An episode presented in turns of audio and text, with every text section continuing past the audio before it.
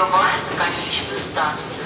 При выходе из вагона не забывайте свои вещи. О вещах, забытых пассажирами, сообщайте поездной бригаде. Без замечаний и предложений по обслуживанию электропоезда вы можете передать проводнику или старшему проводнику. Желаем вам всего доброго.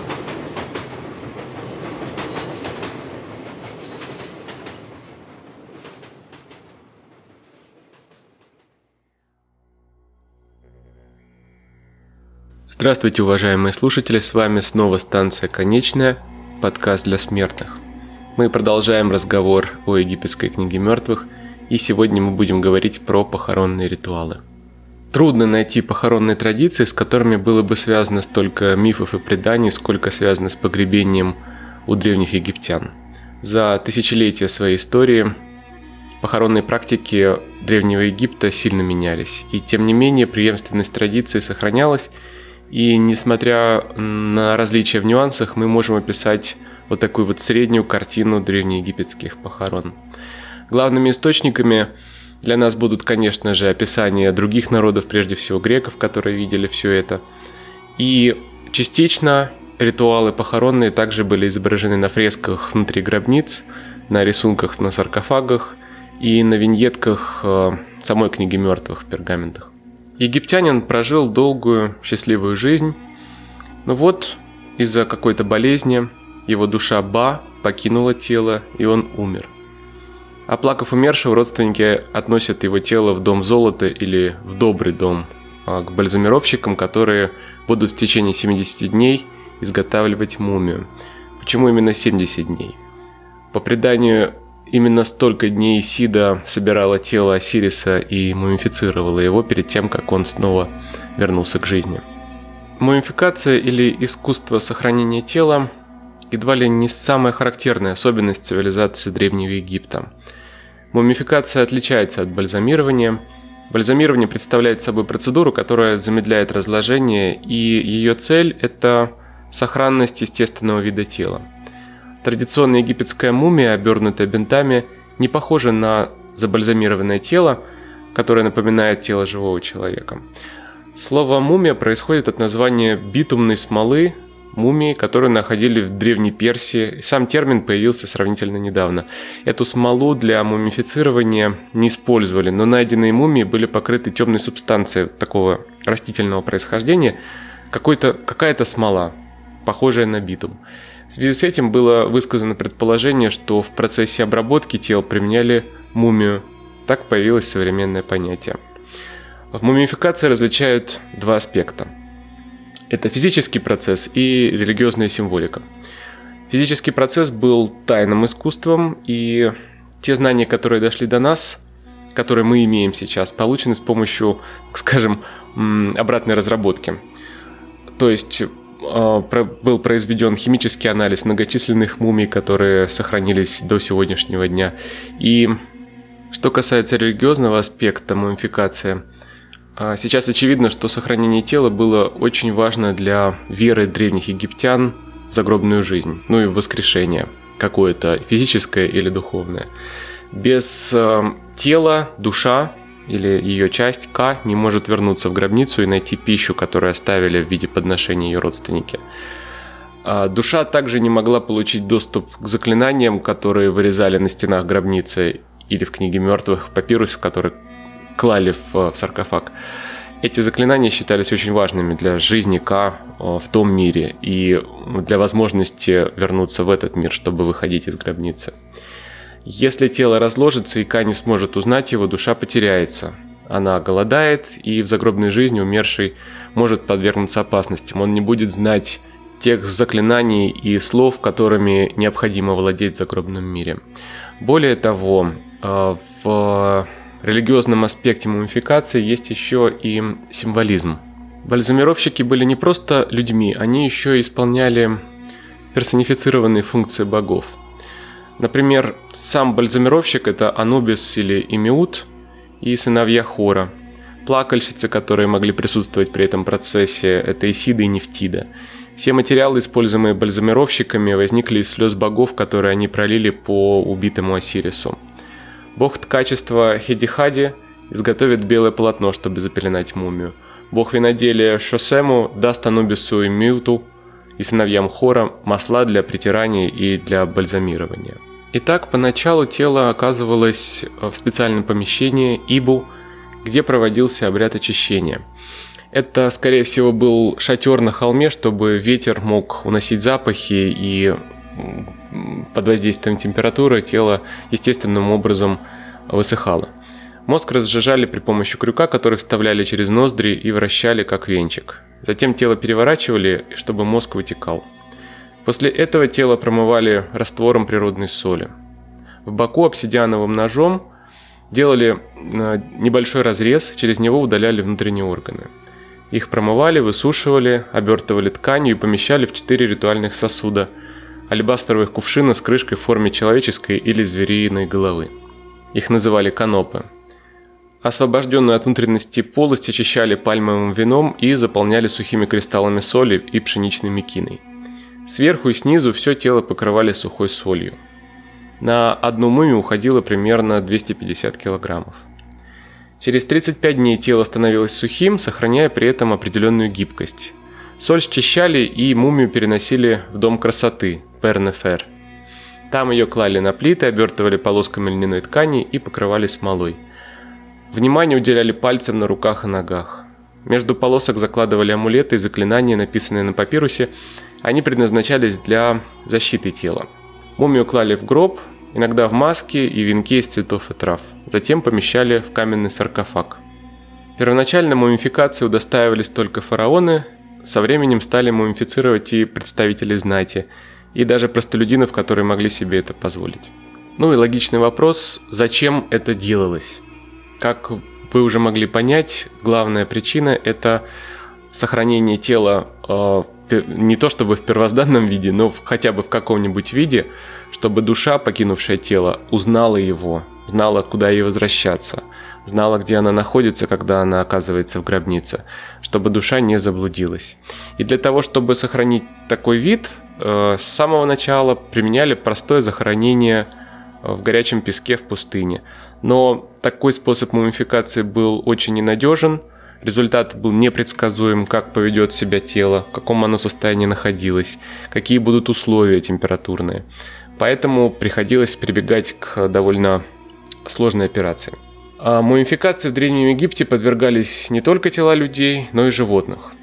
В гробницах фараонов обнаруживали мумии кошек, они считались священными животными, которые обеспечивали защиту дома, защиту хозяев от э, невидимых духов, от нечистой силы. Также они олицетворяли собой красоту, изящество и ум. Египетские похороны были довольно мрачным и красочным зрелищем. Члены семей усопшего рыдали очень горько, показывали всю свою скорбь. Если они не могли выразить ее у них не, находилось для этого достаточного, достаточных эмоций, нанимали плакальщиков и плакальщиц, которые очень громко оповещали всех других жителей города, что умер человек и как они по нему скорбят. Они вымазывали себя в грязи, разрывали на себе одежды, показывали полностью всю глубину скорби.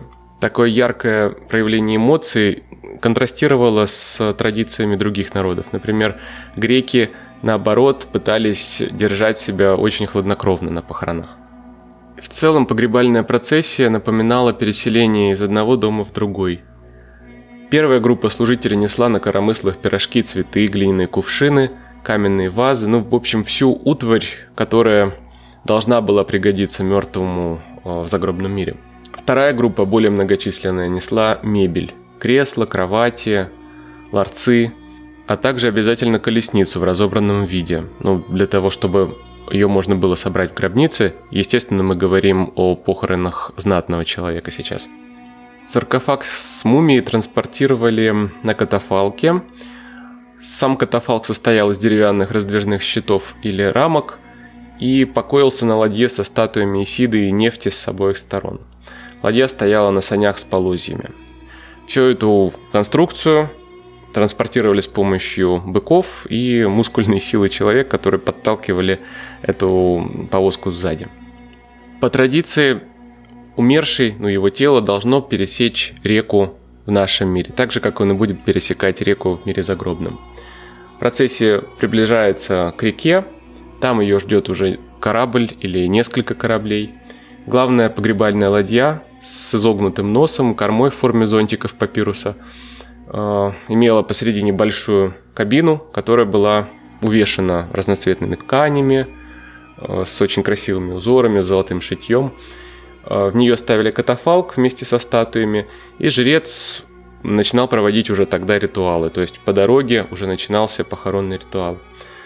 У этой ладьи команда состояла только из одного человека, из гребца, который с помощью шеста э, вел корабль к другому берегу. Вообще корабль этот шел на буксире у другого корабля.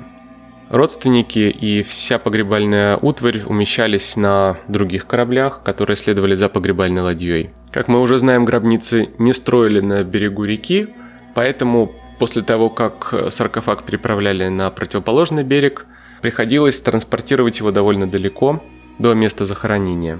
Иногда саркофаги устанавливали заранее в, помещениях, предназначенных для похорон, не несли его с собой, потому что это было очень тяжелое сооружение. Все-таки каменный саркофаг – это действительно очень большой груз. Поэтому к месту захоронения транспортировали только гроб с мумией. И мумию опускали Э, непосредственно саркофаг уже готовый. В саркофаг кладут книгу мертвых, некоторые предметы, оружие, амулеты и закрывают саркофаг крышкой. Около него ставят ящик с канопами, э, ларцы со статуэтками у шепти и прочую утварь. В гробнице обязательно оставляли живые растения, не, только, не просто живые, а прорастающие. Э, так называемые прорастающие осирисы – это плошки, затянутые плотной тканью, под которой уже были пророщенные семена ячменя.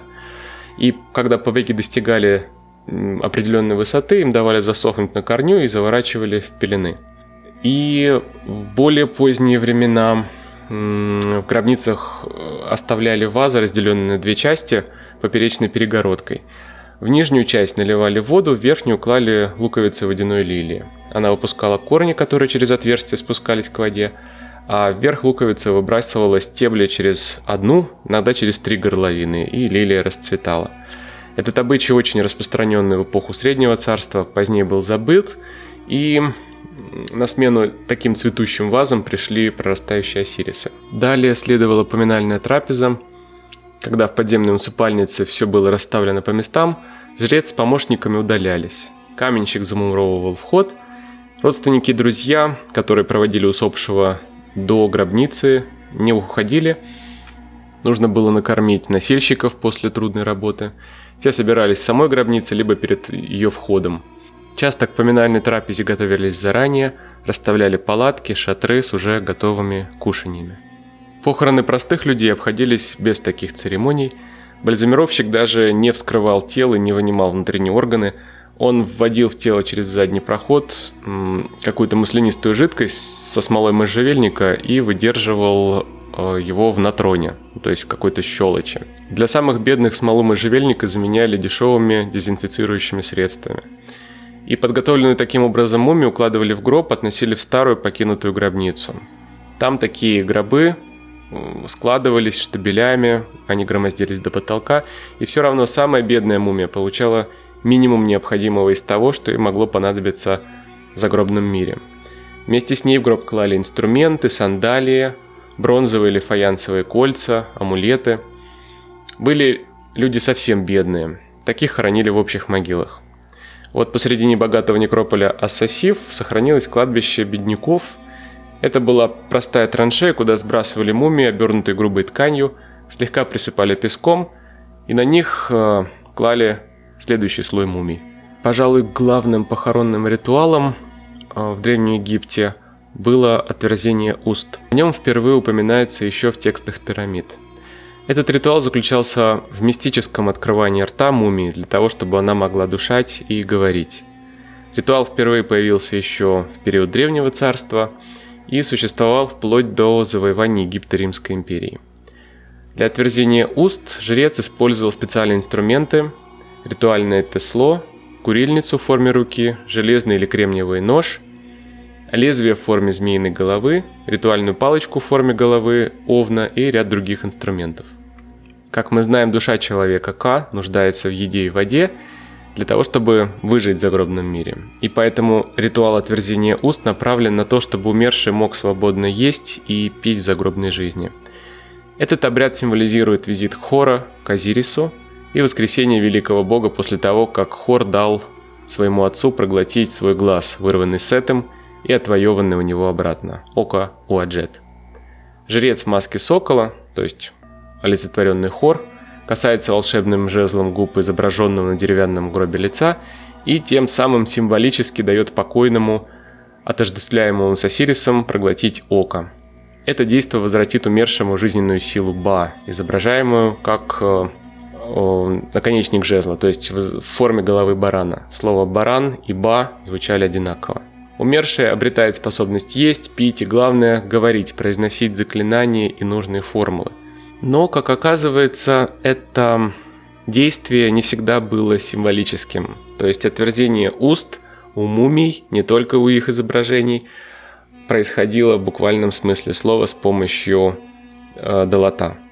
Просто мы до сих пор находим на мумиях следы вскрытия ротовой полости уже после того, как процесс мумификации завершался, то есть во время похоронного обряда. Очень много мумий находили с раскрошенными передними зубами, с поврежденной челюстью. Действительно, это действие уже переходило э, из символического в настоящее. Стоит сказать еще, что погребение происходило всегда только днем, с 12 до 4 часов дня. Был еще один интересный обряд.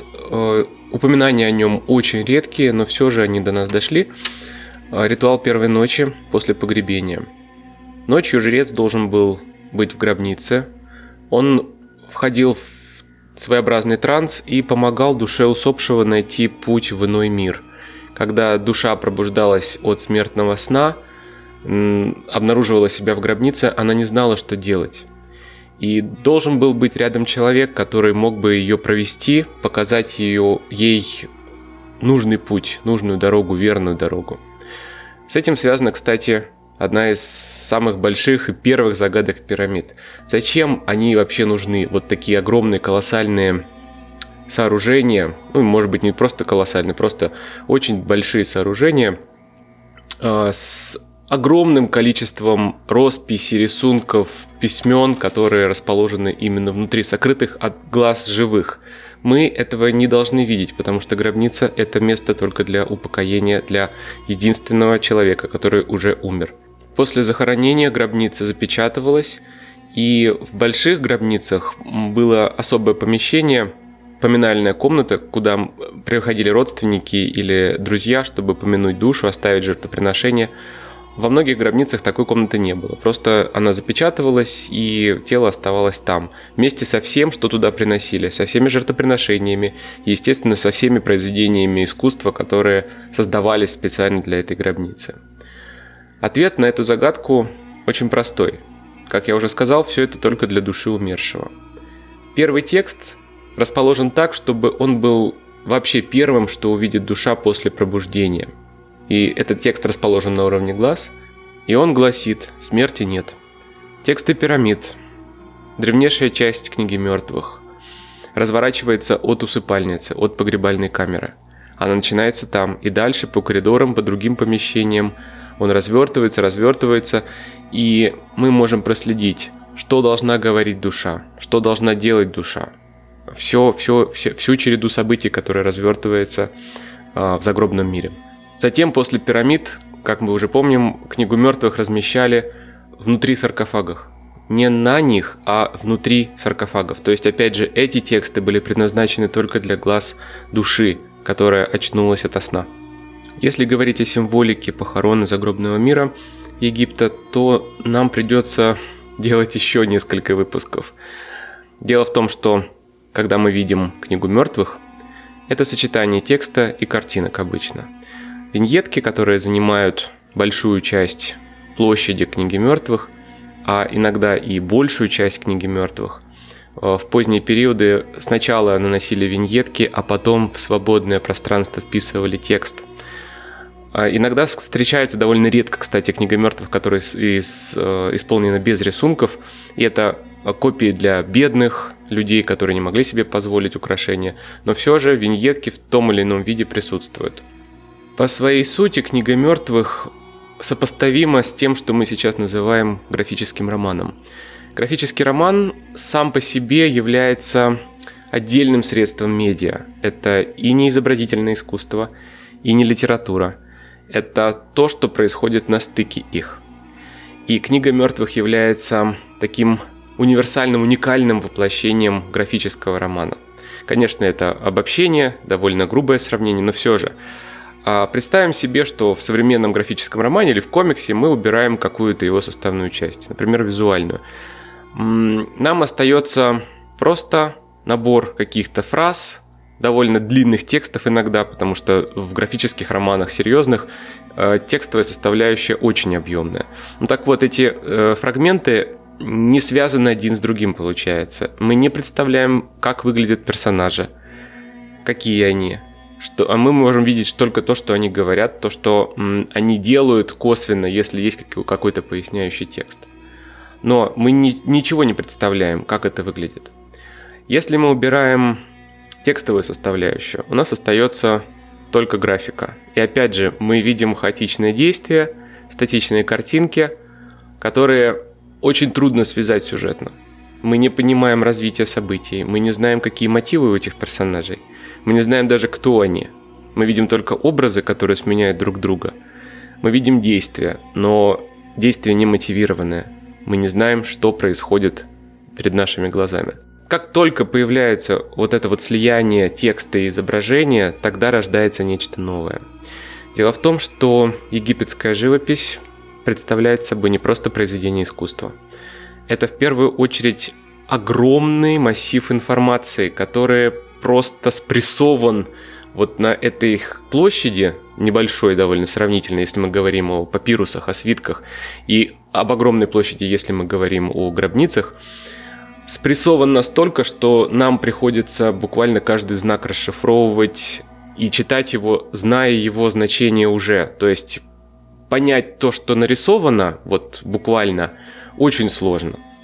Опять же, перед нами есть какие-то персонажи, какие-то действия, какие-то герои, которые повторяются от рисунка к рисунку, возможно, а возможно и нет. И связать их действия очень сложно, не имея какой-то основы.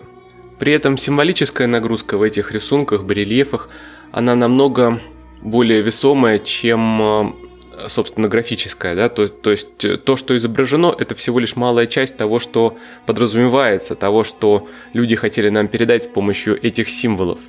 То же самое касается и текстовой части. Если мы уберем полностью изображение, ставим голый текст на стенах, то опять же перед нами идет череда обычных действий, возможно, не связанных друг с другом, без пояснений. Мы не знаем, как выглядят персонажи, как выглядят герои, что именно и как именно им нужно делать в определенные моменты э, в загробном мире, потому что у нас нет э, зримых пояснений, у нас нет подсказок никаких. И вот этот вот мир египетских символов, это действительно настолько огромная и объемная тема, что я даже не буду касаться этого. Во-первых, потому что я не профессионал. Во-вторых, потому что м- здесь очень важна визуальная составляющая. У меня этого нет, я не могу вам предоставить ее. В-третьих, уже есть огромное количество прекрасно скомпонованного материала на эту тему, который вы можете посмотреть в интернете, ознакомиться в книгах. Поэтому, если вам эта тема интересна, вы можете обратиться к другим источникам. Кстати, во время подготовки выпусков о Древнем Египте я наткнулся на YouTube на очень увлекательные лекции Виктора Солкина, это один из ведущих египтологов России, где он рассказывает в том числе и о книге мертвых, в том числе и о проблеме смерти и бессмертия в Древнем Египте. А, он как профессионал делает это объемно, но с другой стороны, он невероятно увлекательный лектор. Он делает это с огоньком, он делает это интересно, и материал подает увлекательно, и подбирает материал очень тщательно. Так что всем заинтересованным я советую обратиться к его лекциям, посмотреть. Э, вы очень много узнаете о Древнем Египте. А на сегодня это все. Я прощаюсь с вами. Мы продолжаем наше путешествие до станции конечной. Помните, Жизнь прекрасна.